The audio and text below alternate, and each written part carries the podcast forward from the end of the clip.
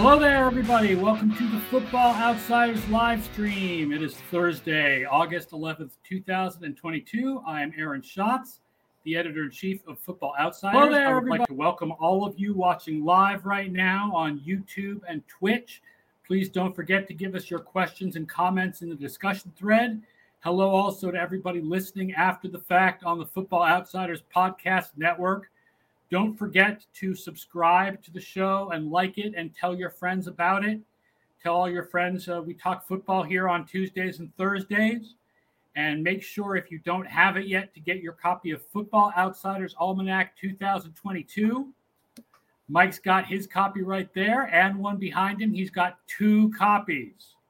You can get it at Amazon or the online version by going to footballoutsiders.com slash subscribe. Uh, before we talk about the two teams we're going to cover today, we're welcoming Mike, Mike Tanier back again, and then Carl Yedor making his initial podcast appearance. And hopefully, I pronounced your last name correctly. Close enough. Uh, he did the San Francisco 49ers and the Arizona Cardinals in this year's book. And so those are the teams we're going to discuss. But first, we just wanted to take a couple of minutes to bandy about preseason week one, which starts tonight. Are you excited? The Bailey Zappe and Davis Webb experience on NFL Network. Are you really excited for Bailey Zappe? No, not really. Davis Webb, honestly. No, I mean, uh, I you know Bailey Zappe will be in the pocket and they won't rush him too bad because it's the preseason and he'll probably look very good. Very good. Well, Carl, you're ready for the Drew Lock, Geno Smith experience, aren't you? Yeah, I mean, between Lock, Smith, and their opponents in the Steelers with uh, Rudolph, Trubisky, and Kenny Pickett, it is just going to be an extravaganza of just excellent quarterback play on Saturday. That is preseason porn. Preseason porn is two quarterback controversies going on at the same time. Yeah. You're really into it. You're really into it. Those who know, know that's going to be a heck of a game. I'm going to be watching that too here in Philly. One thing I've noticed, if you guys have been watching the the, the reports coming, a lot of starters playing this week. The Colts are. Yeah, playing. I have noticed that. Like a few more teams than recent years have been kind of public about the idea that they are going to play their starters for a quarter. Yep, Colts are playing their starters. Commanders are playing their starters. Obviously, the Browns are playing their starters. Some other teams. Uh, uh, McDaniel said today that you know Tua will play in the preseason. He didn't say how much it is it's a pendulum swing and I, and I, can't put my finger on why it's why it's changed so suddenly in the last year. The um, seattle pittsburgh game i believe is on nfl network. Yes, uh, yes. one of the like seven or eight games that they have live. They have um, they have patriots giants tonight but actually if you're in new york or new england and your local stations are showing patriots giants you will actually get tennessee baltimore on nfl network which means the Malik Willis experience? Well, I'm looking at the Friday schedule. T- tonight, you got two okay preseason games. Malik Willis. Uh, Friday at six. If you've got NFL Plus, you can watch all these. You're going to get the Falcons and the Lions. You get to hear Dan Campbell goof off and things like that. But you get to see Marcus Mariota and Desmond Ridder for the Falcons. Uh, you know, Browns Jaguars probably an acquired taste later on. Eagles and Jets. Jalen Hurts will play. We might see a little bit of uh, uh, AJ Smith there. 8:30, you got 49ers. We're about to talk about in the Packers. We're probably going to see some Jordan Love in that game. Seven o'clock. Excuse me. What time is it? Oh, Saturday at one. Chiefs Bears. If you're wondering who Justin Fields is going to throw to, that's going to be going on. And if you can watch them simultaneously, Panthers at Commanders, Baker Mayfield, Sam Darnold, Carson Wentz. There is a ton of craziness this weekend. I don't think I'm going to leave leave my office. I'm going to be watching preseason games all weekend long. I mentioned this before. Uh, it was surprising to me how many of the preseason games this year are interconference. Normally, teams play teams from the other conference, but there's like Green Bay, San Francisco, and there's Carolina, Washington, and there's Cleveland, Jacksonville, and there's a number of these where you play a team in your own conference, and a number of games where teams are traveling a lot like not usually you play the West Coast teams play the West Coast teams, right? Like the East Coast teams play the East Coast teams. But like the fact that Cleveland is flying down to Jacksonville And the fact that Seattle is flying all the way to Pittsburgh is just like a little strange. Yeah, in the past, I think that those were made for TV games. Those aren't the case this time. It's also not a case where a team has a strange training camp location. Like the Cowboys would go to right. Thousand Oaks in the past. Teams used to come up to West Virginia in the past to be at the Greenbrier, so you might get a Saints Washington game or something like that in the preseason because it's regional.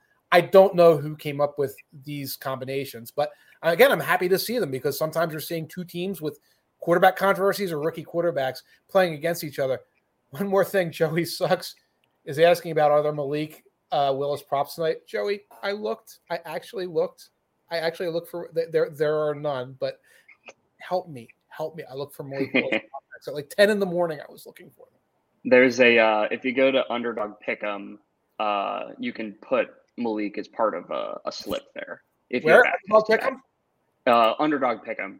so if you have underdog fantasy and have access to pick them in your state, um, you can do over under 14 and a half rushing yards, 85 and a half passing yards, or seven and three quarters fantasy points.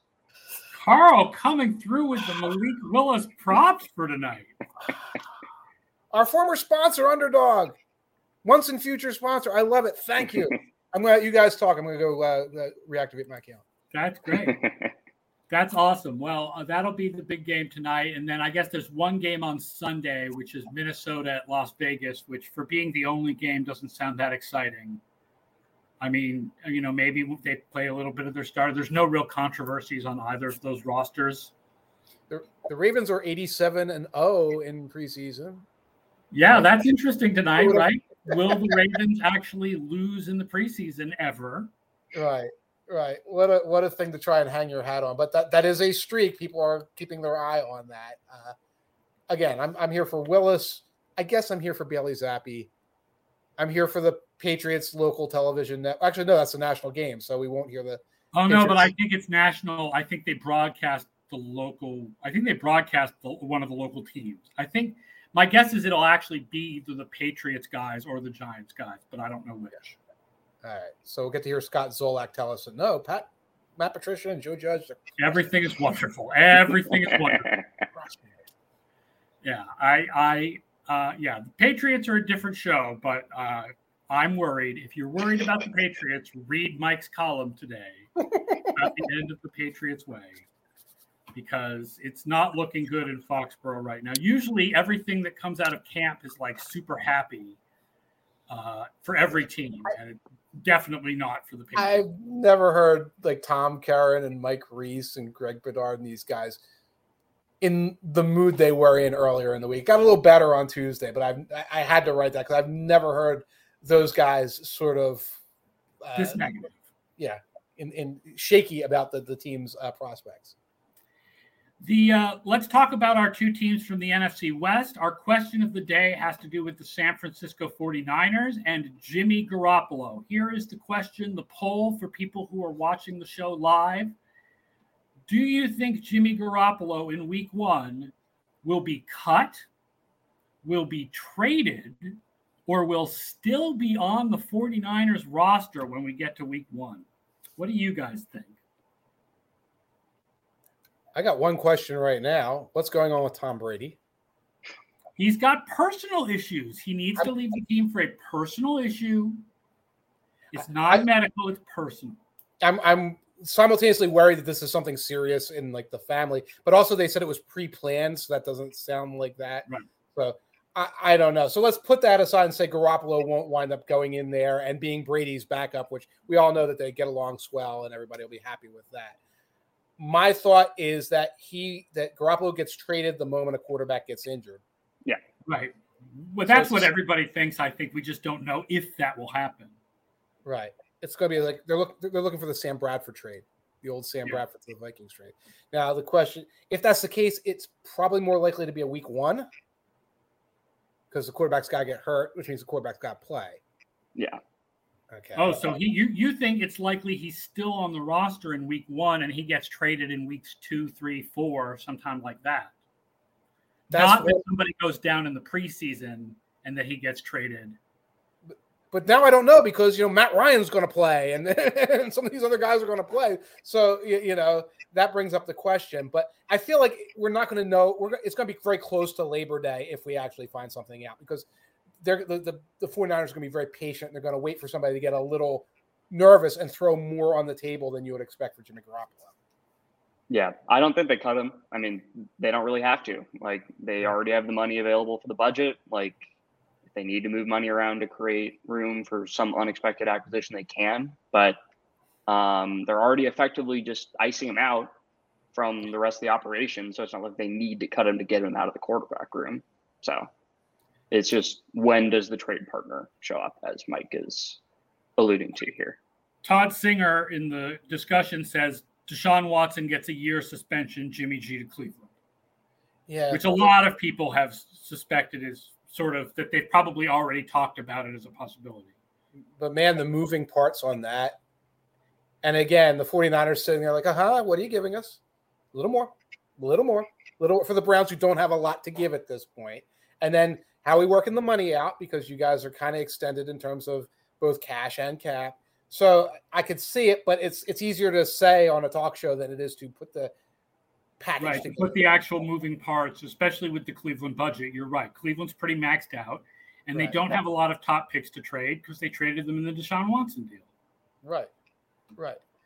And you got to sell to your fans after all this. We're trading more picks to solve the problem that we saw by trading the picks to get the scuzzball. You know, yeah. and after a while, that that's that's hard to sell. Management hard to sell the fans. Might be hard to sell even in the locker room. So the 49ers are, I mean, they don't come out this way in uh, the projections because the projections don't have a like, hey, rookie quarterbacks are unpredictable and therefore make the swings wider right. type variable. But like, let's be honest, like the San Francisco 49ers probably have the widest range of possibilities of any team this year because we just have no idea what we're going to get out of Trey Lance. And so their projection, we have their projection a little bit above average. We have them as a pretty average team overall with a little bit of an easy schedule, but mostly it's just like their defense comes out a little above average. I actually think their defense is probably going to be a little better than this, although they are already struggling with injuries at cornerback. Charvarius Ward is out for two weeks. So, like, the injuries are already coming at their weakest position. Yeah. And Jason Verrett, like Lord knows if he'll ever play again. No, but, no. Um, Poor guy. The offense is yeah. a who knows. The offense is like who knows? Who knows? You know, I almost went in the opposite direction with this team in terms of Trey Lance will somewhere be somewhere between below Garoppolo and above Garoppolo. And the offense is going to be designed for the running game and the YAC game. And so it's going to come in at a certain level and the defense is going to be pretty good. And it kind of, unless we see Patrick Mahomes, and I don't think we're going to see it, or unless we see a disaster, I don't think we're going to see that. We're going to see nine and eight or 10 and seven. And, you know, I, I, am kind of slotted in there with the 49ers. So you actually don't think there's that wide a variety because you're not expecting the really, really good and you're not expecting the really, really bad. Yeah, no, and, and Carl, do you hear more out of the Niners camp? It's, it seems like very meh about Lance. Like he's not doing great, but nobody's worried. That's kind of the, the yeah. I mean, uh, heading into like mini camp OTAs, George Kittle was a big fan of how Lance was performing. They're saying nice things about his talent. Uh, when Shanahan has talked publicly about Lance, it's not like he's going over the top to say he's the greatest quarterback we've ever seen. But uh, I wouldn't uh, put it past them if they're trying to like hold things or hide things a little bit just because it's going to be different looking. Obviously, we got a little bit of a preview of what it would look like last year, particularly down the stretch against the Texans. But with an extra offseason in the building, I wouldn't be surprised if the offense is a little more expansive over what Lance was already doing in year one, yeah. which realistically, I mean, it's not like he was just a rookie. He was coming out of the FCS after not playing except for one game the year before. Uh, coming into a locker room filled with veteran players that were trying to make a big playoff run. Um, it's very, very unlikely that he's worse than he was last year. And against the Texans, he showed flashes of being a pretty solid quarterback. Yeah. A lot of what I saw also from him is like the 120 mile an hour fastball that would glance off the hand. And like you talk about like a correctable flaw. It's like you can teach somebody to take a little off the fastball and to settle, and the game slows down and they settle down. It'd be different if it wasn't getting there in time. So there were a lot of things I thought were positives for him. It's just a matter of where his ceiling might be for his career is one place. It's where his ceiling is for 2022. I can't imagine that we're going to be talking about him any more than, oh, he's took the step and he's like one of the 15 best quarterbacks in the NFL. I will also point out that there are other issues on the San Francisco offense. Their offensive line, they're yeah. replacing Alex Mack with a guy who was a street free agent three years ago, Jake Brendel. Yes. They have a fourth round rookie named Spencer Burford penciled in at right guard right now. Uh, Aaron Banks uh, was a rookie last year and I don't think yep. played, and now he's the left guard, but he was a second yep. round pick. So you do expect good things out of him. Uh, but there are questions about the offensive line. And of course, I mean, the good thing about Lance is if Lance feels a lot of pressure, he should be the kind of quarterback who can perform under pressure because he can get out of the pocket and he can make things happen and he can scramble. Right. In the running game, you can use him as the extra blocker by creating option things and you know having him keep the backside. There's a lot of things you can do with that. I'm just looking at their depth chart now, and it looks like the right guard is named Kiefer Sutherland. That can't be right. Sutherland is the backup right guard. I loved him in 24. Yeah, they right guard. The current Ourlads draft, uh, the current Ourlads depth chart lists three rookie right guards. Uh, right. Uh, Burford, and then Sutherland, who's a, a college free agent, and then Nick Zakelj, who is a sixth round pick Oof. with a Czech last name. Is that Czech? And Daniel Brunskill's around. I think Zakelj is that's Czech. When you end with a J, I think that's Czech. I know what he's getting. Here's your Czech money. Hey, I keep finding uses for this. Turning it to the defense, right there, there I think there is a little bit of a question about uh, edge rusher opposite Nick Bosa, but they do have Ebukam and they do have Charles Omenihu, who they got from Houston halfway through last year, and the second round rookie Drake Jackson. So, you know, between those three guys, I think you have a good non Bosa rotation. They have great off ball linebackers.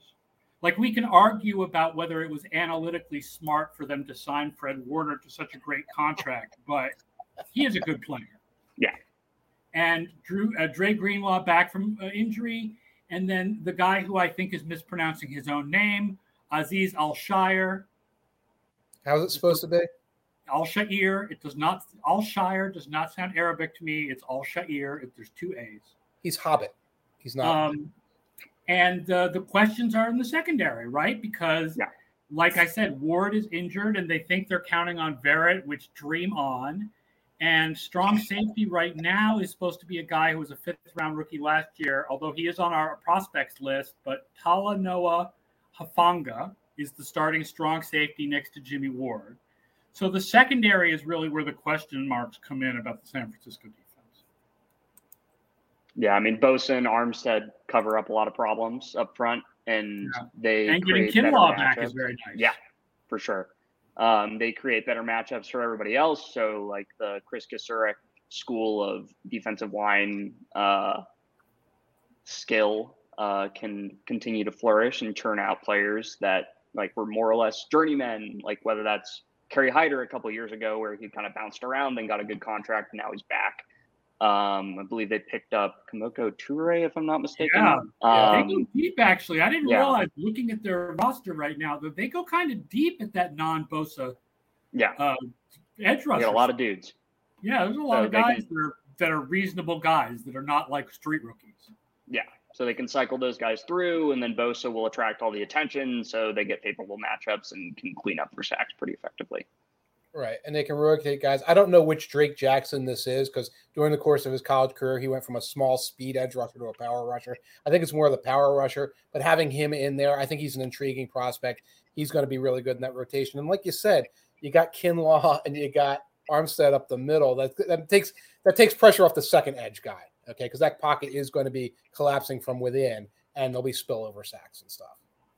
Yeah, I mean, there's like regression to past years built into the projection, but I do think that San Francisco's defense is going to be better than 14th, even with the problems in the secondary, because their front seven is just really solid. And I think they'll be hard to run on too. Yeah. Yeah, they play like their hair's on fire and they uh, cause a lot of havoc along the way. So they're going to be hard to run on. They're going to run the ball probably well if they can figure out the interior offensive line. They're going to get YAC. It's it's it's a again. So you, you put all this stuff together. It's like, well, that gets you to your wild card conversation, especially in the NFC. Now get us up there in the Rams Packers tier, and like you have to say that would take Lance having the Patrick Mahomes year. Yeah, and it's like I can't get there with because there's not enough evidence to support that, and so here we are in the wild card world. Uh, you have some props for us on San Francisco? I do, and like I sort of undercut them by what I'm saying there. Uh, anyone want now? Again, these are alternate props available at your major, uh, uh, uh, you know, sports books online. So if you look at the alternate win totals, you'll see these. You usually get good payouts as a result. Is anyone interested in the 49ers over 11 wins at plus 170 plus 175? That is not high enough for me. Fair enough. Sounds like that's not high enough for you either, right, Carl? Nope. Okay. So. Me either. And I'm not enough of a disbeliever, but let's see here what you guys think. 49ers under nine at plus 175. Well, our simulation would actually suggest that that's a good value. Yeah. Because, yeah. I mean, even if you sort of unconservativize our mean wins and make it more like a 9.1 or a 9.2, that still suggests that there's an almost 50% chance of them going under that. And that would suggest plus 175 is a good bet. And I know that ESPN's projections have them even lower than our projections because they're hmm. even more disbelieving of Lance than we are hmm. their feeling is when you have a rookie who has no, I mean, now he's not a rookie, but when you have a quarterback with no track record, you generally fade them. Yeah. If it was nine and a half, I think I'd jump. I want nine and eight. I don't want the push at nine. Um, although I guess that gives you a little bit of uh, insulation. Uh, I think at plus 175, I actually think that that's good value. Okay. Okay. I'm not touching it, but Aaron likes it. Carl, what do you think? Yeah, I'd be more inclined to go under there. Um, just given that you have the plus 175, that's not even saying it's 50 50, um, yeah. that it has to happen for it to be good value. So I'm with here's it. Some, here's some individual bets Deebo over 10.5 regular season rushing and receiving touchdowns. Over 10.5 touchdowns for Deebo Samuel, but at just plus 115. Oh, that's that means you know that's basically a 50-50 right there a little bit more yeah um, he had 14 touchdowns last year mm-hmm. eight on the ground and but only six of those eight were yeah and six of those eight rushing touchdowns were for 10 yards out or more. Yeah. Um, now a lot of Deebo's run plays end up with him getting the ball outside where it's easier to have like big explosive runs than if you're grinding between the tackles, and we know he doesn't really want to do that because he doesn't he doesn't want to shorten his career because of injury or anything like that. Um, so while he may be the kind of player with the kind of usage that would lead him to overperforming his expected touchdowns, I wouldn't say that you want to bank on getting six, 10 plus yard rushing touchdowns from a wide receiver again. Brian Knowles is not on the over 10.5 touchdowns because he is buying the Brandon Aiyuk breakout year, quote, like a moron. Ah, I, I, I'm I'm bullish on on uh, Aiyuk. You know who else is getting a lot of uh, buzz out of that camp? Trey Sermon. Right? Remember running back Trey Sermon who disappeared off Trey Sermon, yeah. So there's a, you know, again, when they're doing a running back rotation at the goal line, and if you're wondering, hey, maybe we'll get three or four rushing touchdowns short from Deebo, probably not. They're going to get somebody in there. It could be Sermon.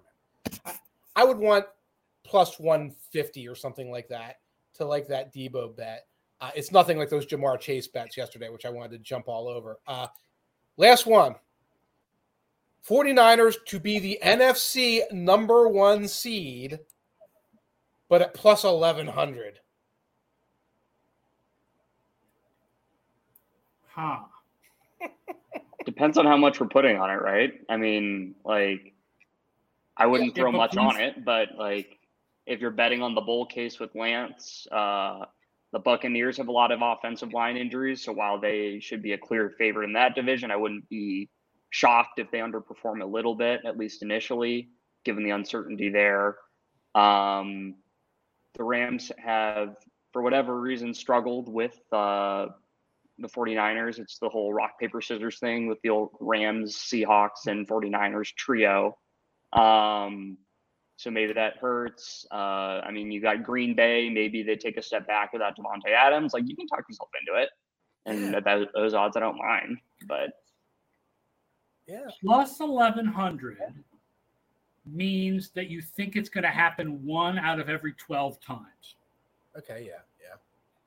Right. Right. I'm looking up how often they actually won the number one seed in our season simulation. Okay. That's good. Now, of course, we're, we have them at Super Bowl champs 2.7, which is not one out of 12. That's one out of. Uh, they oh won God. the number one seed 5.8% of the time. That's one out of 20. They would need to win yeah. 8.3% of the time to make that bet a good value. Right. Right. So it doesn't look good, but if you're, again, if you are bullish on the Trey Lance experience and you're yeah. looking for some fun with a ten dollar or a uh, you know two hundred check Beardo bet, you could do worse than taking that one because you're right. You can make that argument if you talk about the other contenders all have their issues. You know, you can see a couple of Seahawks wins put right in place, et cetera, et cetera. Yeah, Seth Dunbar is surprised we have them 14th on defense. Like I said, uh, I would expect their defense is going to be a little better, but it has to do with the question marks in the secondary and a little bit of regression to past years' expectation. Uh, but I would expect their defense to be a little bit better than this. I I I I, I think we have them too low on defense. I do. So, uh, a team I don't. I sorry, what? You put them at like tenth or eleventh, and I'd feel a little bit more comfortable. But I wouldn't go yeah, higher. Than like they, they lost guys and they've got holes, like you said. Yeah. Um, a team I don't feel we're too high on defense, or too, or sorry, that we're too low on defense, even though we have their defense collapsing, is the Arizona Cardinals. That's the other team we want to talk about today, and this is our big. This is the big team that we have lower than conventional wisdom across the entire league, other than Cleveland, which is only lower than conventional wisdom because we're presupposing a season long suspension for Watson. This is like our big underplay, I think. Um, and mostly it's their offense is rated about what their offense has been rated the last couple years. I know that that sounds surprising, but the way their offense has collapsed over the last few games of the season, the last couple years, their offense has been very average for the whole year. It's their defense that we see collapsing, plus the hardest schedule in the league. Although, if you remember from yesterday's show, that's dependent on the Watson suspension. If the Watson suspension is only six games, the Cardinals no longer have the hardest schedule in the league. Now the Bengals do. If the Watson suspension is for the entire season, now the Cardinals have the hardest schedule in the league. But either way, the Cardinals have a hard schedule. Yes. Hard schedule. A lot of great skill position talent that we don't know who's going to be available when. Now we have Marquise Brown facing some problems. We know we're going to be without Nuke Hopkins for six games. And a defense I don't even know where to begin with in terms it's of a great coaching job. Like the fact is, Vance yeah. Joseph has done an amazing coaching job to coach mm-hmm. these players to a top 10 performance in DVOA over the last couple of years. But first of all, there are some statistical indicators that are negative about their defense, like the fact that they were very high in takeaways, like the fact that they were very strong in short yardage run runs, which tends to regress pretty heavily from year to year. Hmm. And then there's the players who left and the like just look at the roster like just look at the roster and tell me that looks like a top 10 defense to you it does not antonio hamilton is a second year undrafted free agent and he is a starting quarterback. right you have Budda Baker, you have what's left of JJ Watt, who will give you probably eight or nine really, really good games and lots of like uh, dramatic poses. Uh, and then you got a lot. Of, I mean, you got some guys who can play a little bit, and Marcus Golden can play a little bit. There's some other guys, but just there's a little bit of a who are these guys for a, a lot of them along the way. And you know, I, I, I look forward to my weekly. What's Isaiah Simmons doing now? uh, uh, article that crosses my desk. Like, oh, he's a safety now. He's an edge rusher, traditional off-ball linebacker. We found the position for him, and I think they'll find it's going to be a uh, what do you call it? A, a, a Riddick Haason Reddick situation. They will find the position for him just in time for him to go to free agency and end up someplace else. From what I've read, it's slot corner, but oh. he's covering the slot a lot. Oh, so I mean, uh, maybe. I mean, Byron Murphy fits best in the slot as opposed to outside. So if Simmons is in the slot, that probably bumps Murphy back outside. Which I guess when you have Hamilton out there corner, that may not be the worst thing in the world. But I mean, last year, like especially after Watt went down, the defense was Chandler Jones, Budda Baker, uh, a couple other guys like Golden and Zach Allen, who had a quietly pretty solid year as an interior defensive lineman. But it's those guys and then Vance Joseph creating chaos. They blitz a ton. Yeah. Uh, they send DBs on the rush a lot more than league average. So, uh, but not necessarily always in the form of sending five or six, though they did that a lot as well. So it's just create as much chaos as they can on the back end to hopefully cover up for some of the deficiencies there. And now you lost Chandler Jones, who I don't know if you can really call him underrated, given that he made the All Pro team multiple times in Arizona. But like, Maybe he gets overshadowed by Aaron Donald being in the same division, but he is an excellent player as an edge rusher. If Isaiah. Collins is still a slot corner when he has to face Cooper Kupp, Deebo, George Kittle in the slot, they're going to uh, they're going to destroy him. They're just going to look like we like we can match up this guy 50 different ways in the division alone and obliterate and vaporize this young man. He is not a slot corner. You you do not think that is the right way to use Isaiah Simmons, huh? I, I, I, and I guess you know if I say, well, he's a will linebacker, and a lot of times there's a similarity of uh, things like that. But it's like the state of mind that says, oh, you know what? Hi, I'm Sean McVay. I'm just going to motion Cooper Kupp into the slot and see who's covering him. That's going to be 375 receiving yards in a game. The, um, the main thrust of the chapter, or a lot of it, was about whether they should pay Kyler Murray. And after we published the book, they paid Kyler Murray. And Old Heady 403 asks whether the Kyler Murray contract was fitting in our eyes or was he overpaid because 230 million is a lot of money. Uh-huh. I mean, it's kind of the going rate. I mean, yeah. the quarterback market isn't necessarily rational. It's just okay, this guy's up, therefore he's getting more money, unless he's very clearly below the other guys that are coming up for that. And when you're in the building, it's not surprising if they're kind of talking themselves into things. Like clearly they have talked themselves into this version of the roster. Like they have James Conner back on a hefty contract. They gave Ertz uh, real money, Zach Ertz. Um, they decided that the guys that they had, for the most part, other than Marquise Brown, they wanted to roll with on offense. They just extended DJ Humphries. Um, so they may feel like he's the guy, and that's why he's getting paid that much. To this point in his career, I don't know if he's there, but he is in some good company based on some of the comps that we put together for the book through his first three years. Given all the evidence that they're not 100% sold with him, starting with Homework Gate, which I'm glad happened when I wasn't around. That was weird. That yeah. was weird. Then we have this whole thing with the okay, Kyler, if you're so good at it, you call plays thing that him and Kingsbury got into in the sideline, which never heard anything like that that was told to us by the coach, like it was some sort of like punishment for the player. Uh, uh you know, and, and just given all of that, the option of just waiting a year and getting another year of him and then seeing, or even waiting till October and putting an extension on the table, based on the mindset of the Cardinals, not necessarily my mindset, it would have made sense to do those things and said, hey, you know what? If we have to use the franchise tag in the future or the rookie contract, let's do that. Made more sense than putting $230 million in front of him when you're simultaneously saying, hey, oh, by the way, could you get a tutor or something like that? It's not, you talk about an irrational market. It's an irrational market, Carl it's an irrational decision at that point to to pay the money that you don't seem like you're comfortable paying. The money was supposed to make the drama go away, and it did not. Really? I mean, my my basic take on this, and I think we did this on the show when he signed the contract, is you know the classic. There's three kind of quarterbacks: the win because of, the win with, and the win despite. And I know that we're projecting the Cardinals to have a losing record, but I still think Kyler Murray is in the win because of tier. He's the lowest guy in that tier.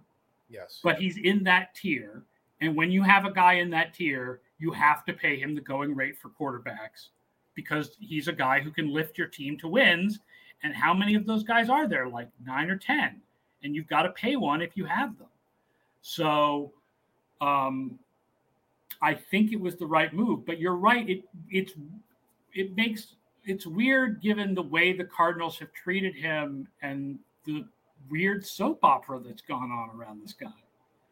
It's a win because of quarterback with a win despite head coach and front office potentially. uh, and that might be what we're looking at here. Because I first thought when I saw all of this going on is the guys, Kingsbury and Keim, who voted themselves new contracts, gave themselves new contracts, sight unseen after last season, which I think most of us would consider a disappointment, are suddenly the ones asking for accountability. I want to see some accountability from them. Yeah. You know, like like you said, Carl, like, oh, we're rolling with this roster. Are you? Did you is this some crowning success for Steve Keim, this roster? Is this some crowning success for how the culture is being built from Kliff Kingsbury right now that December comes and this team like, oh my God, Nuk Hopkins isn't here. Let's let's suck. You know, where is you where where is your sign that you guys are doing things the right way? Yeah, Blake Murphy is watching. Hello, Blake, uh, who covers the Cardinals and says the Cardinals issue is stemming from the fact they couldn't avoid paying Murray after they had already extended Kingsbury and Keim. And the owner likes each one individually, but do they work together well? And I think that that's the weird question. Part of it is about, uh, part of it is this weird Kingsbury second half decline thing that nobody can figure out why it happened, even though it goes back to Texas Tech. So yeah, it's not particularly related to the Cardinals and it, it could just be random chance, right? It, yeah. I don't remember exactly what the whole Wyatt Earp effect def- is defined as, but basically it's the idea that if you know if you roll dice enough times, if if you roll a die six times, eventually you're going to have it show up one six times in a row, but it doesn't necessarily mean that it's right. that that's the thing, right? So it's not necessarily. It could just be random chance that all his teams decline in the second half, but it sure looks like a trend that nobody can figure out. And if it happens this year, when they ha- when they get Hopkins back, like if they go down after getting Hopkins back, right? Then then it's a thing because that you can't go down after you get Hopkins back after six games. Yeah, I mean, at least last year you could kind of point to the fact that Antoine Wesley, which like not for lack of trying, but he was being asked to play the DeAndre Hopkins role, and uh, Antoine Wesley's not DeAndre Hopkins, you know? like, they, I mean, maybe that's on Kliff for not adapting quick enough. Maybe that's on Kyler for not wanting to adjust his own play style, given the fact that his uh, safety blanket, Mr. Hopkins over there, wasn't there last uh, stretch run of the season. But, like, at a certain point, um, a few anecdotes kind of become a trend. So, yeah. Yeah, I mean there are good players here, right? Like, I mean, you know, it's interesting to see what they'll do with Rondale Moore after his. He actually had more yards after the catch than actual yards last year. right when you when you keep tossing the ball four yards in the backfield, you're gonna um, you're gonna have that. We haven't hit the fact that AJ Green is old, and while he did bounce back some last year, uh, he is aging. That their offensive line is old. And while I think a guy like a Kelvin Beachum, like charting stats show that he's kind of underrated, mm-hmm. he's old and aging, and a lot of their guys are aging. So I just think there's a lot of Zach Ertz is aging, but there's a lot of questions about this team that I I think back up what the stats say, which is that they're the most likely team to sort of fall apart from last year it's a really randomly assembled, and last year was the same way, really randomly assembled a bunch of guys who you would think are on. We're on the Super Bowl run together, like J.J. Watt and A.J. Green, and all these guys. Like they're joining Tom Brady and going for no, they're they're joining Kyler Murray, but then there's all these these young players as well, and you know, so it, it's like sometimes the name recognition is better than what you see on the field, and also like when I again when I watch the like the play designs are are brilliant like I look at these plays and it's like this is fascinating the way they're doing this, the way they're doing this, really on offense and on defense. And then the results fall apart in December. And sometimes I wonder, is it just that now you've you know you've opened up your bag of tricks and every other team is like, oh, here comes the double screen to Rondale Moore, and they're sitting on top of it. I don't know what it is, but it's it's still there. It's still prevalent. Yeah. You're right, Todd. Todd's right. Uh, Rondale Moore was very much the reverse screen, uh, uh, bubble screen, tunnel screen guy in college. He was phenomenal at it. He's very good at it now. Yeah. It's just an interesting usage pattern. Yeah. And Uh, last year they do you had have Andrew Kirk, you know, so it was like two guys going like across the middle of the field. What do you have for us for props on Arizona? Uh, they're not good. Hold on. Let me get They're not to that interesting, huh? uninteresting props. We'll go through them real fast. Cardinals over 9.5 at plus 165. Yeah, I mean, I'm No. I'm Mr. Pessimism about this team, so no. Okay. Well, this one might be better. Under 7.5 at plus 195. Our simulation probably loves that as a value bet. Hmm. Hmm. I mean, if you only got 7.7 mean wins and the line is there for, I mean, that sounds like it's roughly Yeah, like one go, in you're gonna go under So, at least forty percent of the time, and that line is, you know, thirty three percent or better. It's, yeah, it's a good value.